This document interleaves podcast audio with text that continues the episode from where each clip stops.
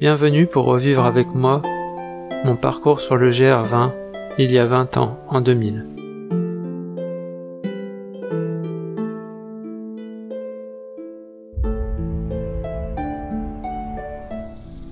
Après un cours d'aïkido, autour d'un verre, Christophe demandait si ça n'intéressait pas quelqu'un de faire de la rando dans les Alpes ou en Corse.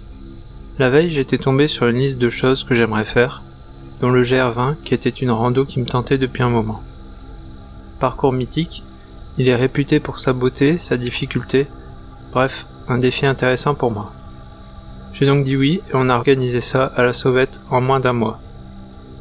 N'ayant pas bien étudié le programme et étant pressé par le temps, nous n'avons donc pas forcément pris les bonnes options concernant l'organisation et le déroulement du séjour.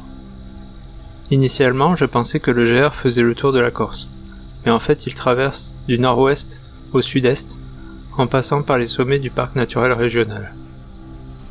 Au début nous pensions que 10 jours étaient suffisants pour des marcheurs assez bons, mais le parcours est divisé en 15 étapes assez costauds. Ainsi, en fonction des avions, nous devions partir de Lille pour Bastia et revenir par Ajaccio après 13 jours de marche, en choisissant de porter peu et donc de dormir dans des refuges.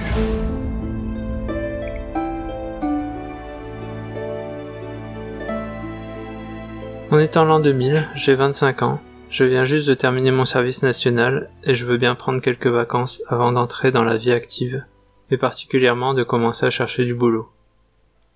À ce moment-là, ma principale activité de loisir est l'aïkido, que je pratique au moins trois fois par semaine. La plupart des personnes que je côtoie sont donc également membres du club.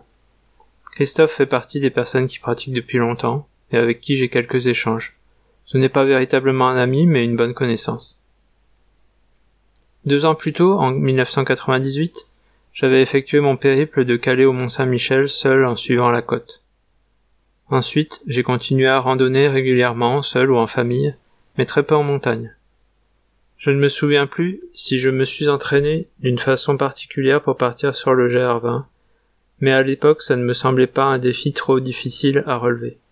J'étais plutôt en bonne forme physique. Comme je le dis en introduction, ce départ se fait donc plus ou moins sur un coup de tête et sans analyser très précisément le parcours. J'ai bien sûr acheté un topo et je me suis rendu compte que les étapes sont assez longues, environ 6 heures de marche par jour, et que les 13 jours prévus pour boucler le parcours seraient un peu courts. Mais peu importe, rouler jeunesse et en route pour l'aventure.